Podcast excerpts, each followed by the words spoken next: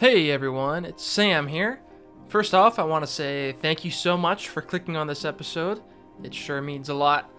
For the next 31 weeks or so, we're going to be embarking on a journey through the Bible. For this little trip of ours, we'll be using a version of the Bible called The Story. Basically, it's the NIV, but without chapter and verse numbers.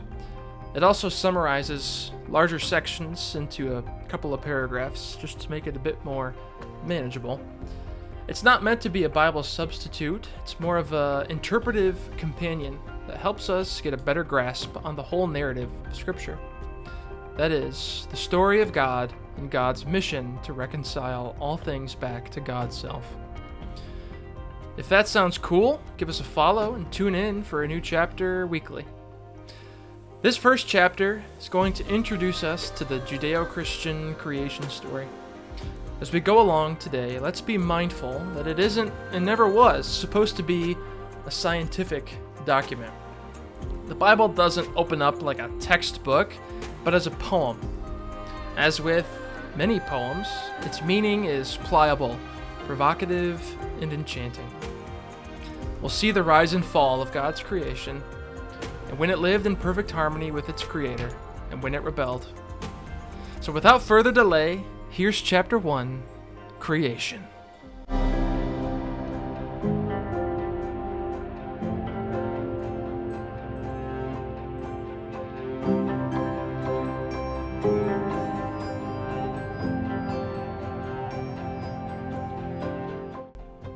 In the beginning, God created the heavens and the earth. Now the earth was formless and empty. Darkness was over all the surface of the deep, and the Spirit of God was hovering over the waters. And God said, "Let there be light." And there was light. God saw that the light was good, and he separated the light from the darkness. God called the light day, and the darkness he called night. And there was evening, and there was morning, the first day. And God said, "Let there be a vault between the waters, to separate water from water." So God made the vault, and separated the water under the vault from the water above it. And it was so. God called the vault sky. And there was evening, and there was morning, the second day. And God said, "Let the water under the sky be gathered to one place, and let dry ground appear." And it was so. God called the dry ground land, and the gathered waters he called seas. And God saw that it was good.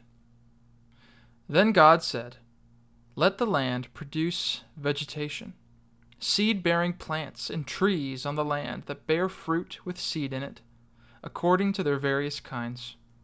And it was so. The land produced vegetation, plants bearing seed, according to their kinds, and trees bearing fruit with seed in it, according to their kinds. And God saw that it was good. And there was evening, and there was morning, the third day. And God said, "Let there be lights in the vault of the sky to separate the day from the night, and let them serve as signs to mark sacred times and days and years. And let them be lights in the vault of the sky to give light on the earth." And it was so. God made two great lights, the greater light to govern the day, and the lesser light to govern the night. He also made stars. God set them in the vault of the sky to give light on the earth to govern the day and the night, and to separate light from darkness. And God saw that it was good. And there was evening, and there was morning, the fourth day. And God said, "Let the water teem with living creatures, and let birds fly above the earth across the vault of the sky." So God created the great creatures of the sea and every living thing with which the water teems and that moves about in it, according to their kinds, and every winged bird according to its kind. And God saw that it was good. God blessed them and said, "Be fruitful and increase in number, and fill the water in the seas, and let the birds increase on the earth. And there was evening, and there was morning, the fifth day. And God said, Let the land produce living creatures according to their kinds, the livestock, the creatures that move along the ground, and the wild animals, each according to its kind. And it was so. God made the wild animals according to their kinds, the livestock according to their kinds, and all the creatures that move along the ground according to their kinds. And God saw that it was good. Then God said, Let us make humankind in our image, in our likeness, so that they may rule over the fish in the sea and the birds in the sky, over the livestock and all the wild animals, and over all the creatures that move along the ground. So God created mankind in their image. In the image of God, he created them. Male and female, God created them.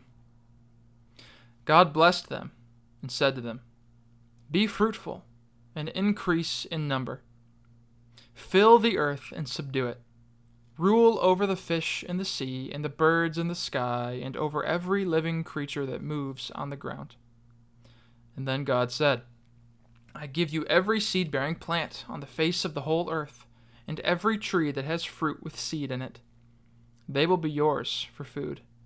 And to all the beasts of the earth and all the birds in the sky and all the creatures that move along the ground, everything that has the breath of life in it.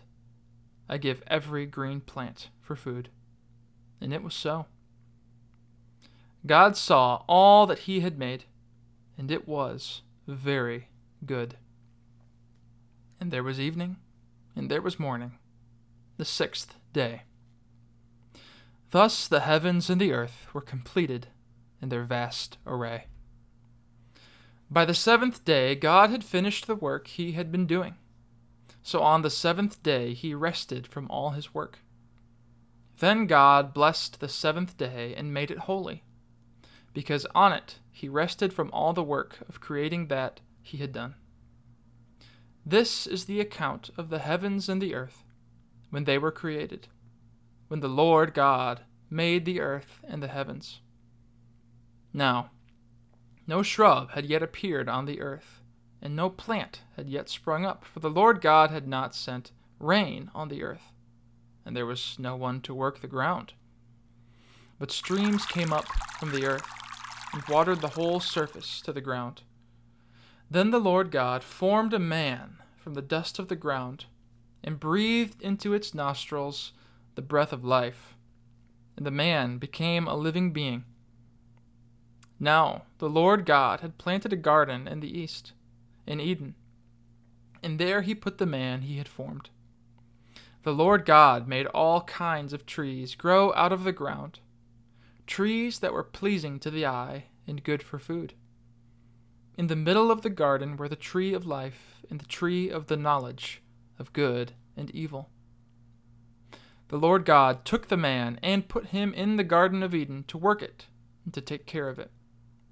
And the Lord God commanded the man, You are free to eat from any tree in the garden, but you must not eat from the tree of the knowledge of good and evil, for when you eat it, you will certainly die. The Lord said to him, It is not good for the man to be alone. I will make a helper suitable for him. Now the Lord God had formed out of the ground all the wild animals and all the birds in the sky. He brought them to the man to see what he would name them. And whatever the man called each living creature, that was its name. So the man gave names to all the livestock, the birds in the sky, and all the wild animals.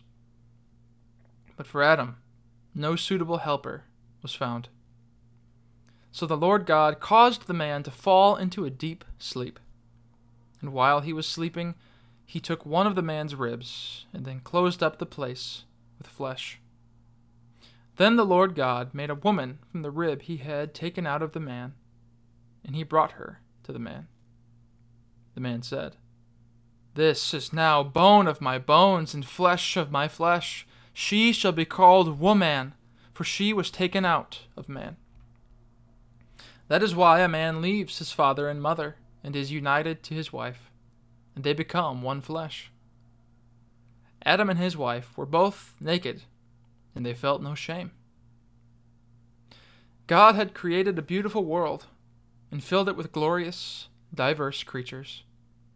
Of all his creation, he singled out two humans to build a relationship with, Adam and Eve. These two people were blessed to share their paradise with each other and God. So why would they want anything else? But now the serpent was more crafty than any of the wild animals the Lord God had made. He said to the woman, "Did God really say, 'You must not eat from the tree in the garden'?" The woman said to the serpent, "We may eat fruit from the trees in the garden, but God did say, 'You must not eat fruit from the tree that is in the middle of the garden, and you must not touch it, or you will die.'" "You will not certainly die," the serpent said to the woman, "for God knows that when you eat from it, your eyes will be opened, and you will be like God, knowing good and evil." When the woman saw that the fruit of the tree was good for food and pleasing to the eye, and also desirable for gaining wisdom, she took some and ate it. She also gave some to her husband, who was with her, and he ate it. Then the eyes of both of them were opened, and they realized they were naked. So they sewed fig leaves together and made coverings for themselves. Then the man and his wife heard the sound of the Lord God as he was walking in the garden in the cool of the day, and they hid from the Lord among the trees of the garden. But the Lord called to the man, "Where are you?" He answered, "I heard you in the garden, and I was afraid because I was naked, so I hid." And he said, "Who told you you were naked? Have you eaten from the tree that I commanded you not to eat from?" The man said, "The woman you put here with me, she gave me some fruit from the tree, and I ate it." Then the Lord God said to the woman, "What is this you have done?" And the woman said, "The serpent deceived me, and I ate it." So the Lord God said to the serpent, "Because you have done this, cursed are you above all livestock and all wild animals. You will crawl on your belly, and you will eat dust all the days of your life. And I will put enmity between you and the woman, and between your offspring and hers. He will crush your head, and you will strike his heel." To the woman he said, "I will make your pains in childbearing very severe. With painful labor you will give birth to children. Your desire will be for your husband, and he will rule over you." To Adam he said, "You listened to your wife and ate the fruit from the trees about which I commanded you. You must not eat from it. Cursed is the ground because of you. Through painful toil you will eat food from it all the days of your life. It will produce thorns and thistles for you, and you will eat the plants of the field. By the sweat of your brow you will eat your food, until you return to the ground, since from it you were taken. For dust you are, and to dust you will return." Adam named his wife Eve, because she would become the mother of all the living. The Lord God made garments of skin for Adam and his wife, and clothed them. And the Lord God said, "The man has now become like one of us, knowing good and evil, and he must not be allowed to reach out his hand and take also from the tree of life and eat and live forever." So the Lord God banished him from the Garden of Eden to work the ground from which he had been taken. After he drove the man out, he placed on the east side of the Garden of Eden cherubim, a flaming sword flashing back and forth to guard the way to the tree of life. Adam made love to his wife Eve, and she became pregnant and gave birth to Cain. She said, "With the help of the Lord, I have brought forth a man." Later she gave birth to his brother Abel. Now Abel kept flocks, and Cain worked the soil. In the course of time, Cain brought some of the fruits of the soil as an offering to the Lord, and Abel also brought an offering, fat portions from some of the firstborn of his flock. The Lord looked with favor on Abel and his offering, but on Cain and his offering he did not look with favor. So Cain was very angry, and his face was downcast. Then the Lord said to Cain, "Why are you angry? Why is your face downcast? If you do well with it, will you not be accepted? But if you do not do well, sin is crouching at your door, that desires to have you, but you must rule over it." Now Cain said to his brother Abel, "Let's go out into the field." While they were in the field, Cain attacked his brother Abel and killed him. The tragic accounts of the mistakes and poor choices of Adam and Eve and their firstborn son, Cain, are echoed in the later stories of hardship and tragedy for their children and their children's children. As people began to populate the globe, leaving the area of Eden and traveling as far as feet and beast could carry them, humanity's legacy of hate, anger, murder, and deception play out as people continue to neglect their relationship with God. Eventually, nearly everyone just plain forgets their Creator and the whole point of being alive. For most people, life becomes one big party with no thought of consequences, except for one. The Lord saw how great the wickedness of the human race had become on all the earth, that every inclination of the thoughts of the human heart was only evil all the time. The Lord was sad that he had made human beings on the earth, and his heart was deeply troubled. So the Lord said, "I will wipe from the face of the earth the human race I have created, and with them the animals, the birds, and the creatures that move along the ground. For I regret that I have made them." But Noah found favor in the eyes of the Lord. This is the account of Noah and his family. Noah was a righteous man, blameless among the people of his time, and he walked faithfully with God. Noah had 3 sons, Shem, Ham, and Japheth. Now the earth was corrupt in God's sight and was full of violence. God saw how corrupt the earth had become, for all the people on earth had corrupted their ways. So God said to Noah, "I am going to put an end to all people, for the earth is filled with violence because of them. I am surely going to destroy both of them and the earth. So make yourself an ark of cypress wood, make rooms in it, and coat it with pitch inside and out. This is how you are to build it. The ark is to be 300 cubits long, 50 cubits wide, and 30 cubits high. Make a roof for it, leaving below the roof an opening 1 cubit high all around. Put a door on the side of the ark and make lower, middle, and upper decks. I am going to bring floodwaters on the earth to destroy all life under the heavens. Every creature that has the breath of life in it, everything on earth will perish. But I will establish my covenant with you, and you will enter the ark, you and your sons and your wife and your sons' wives with you. You are to bring into the ark 2 of all living creatures, male and female, to keep them alive with you, 2 of every kind of bird, of every kind of animal, and of every kind of creature that moves along the ground will come to you to be kept alive. You are to take every kind of food that is to be eaten, and store it away as food for you and for them." Noah did everything just as God commanded him. The Lord then said to Noah, "Go into the ark, you and your whole family, because I have found you righteous in this generation. 7 days from now, I will send rain on the earth for 40 days and 40 nights, and I will wipe from the face of the earth every living creature I have made."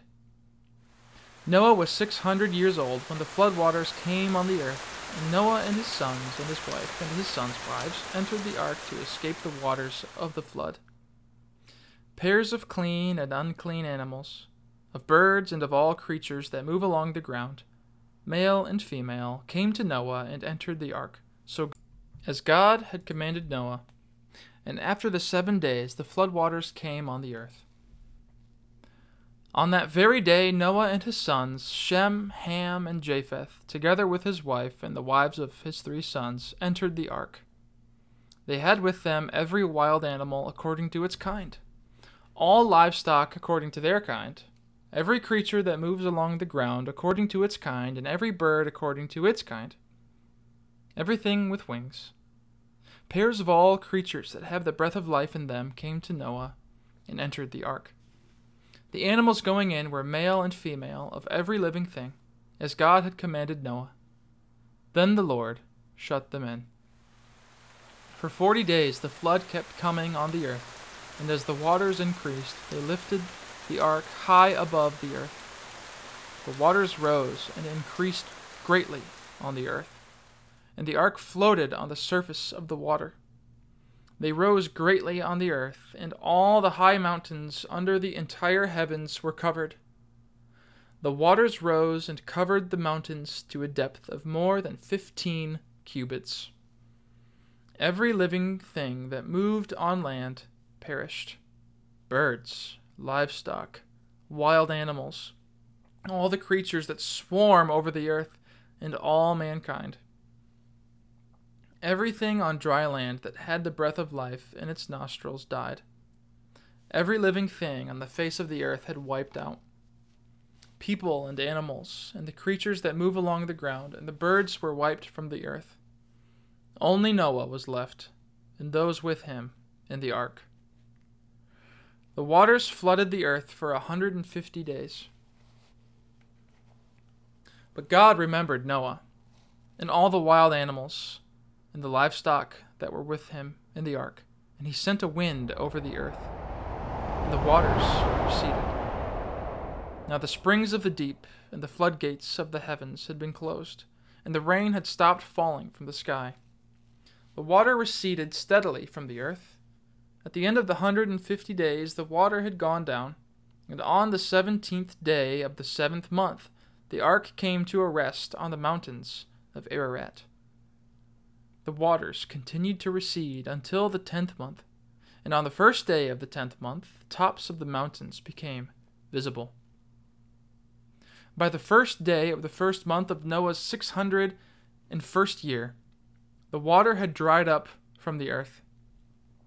Noah then removed the covering from the ark and saw that the surface of the ground was dry. By the 27th day of the 2nd month, the earth was completely dry. Then God said to Noah, "Come out of the ark, you and your wife and your sons and their wives. Bring out every kind of living creature that is with you, the birds, the animals, and all the creatures that move along the ground, so they can multiply on the earth and be fruitful and increase in number on it."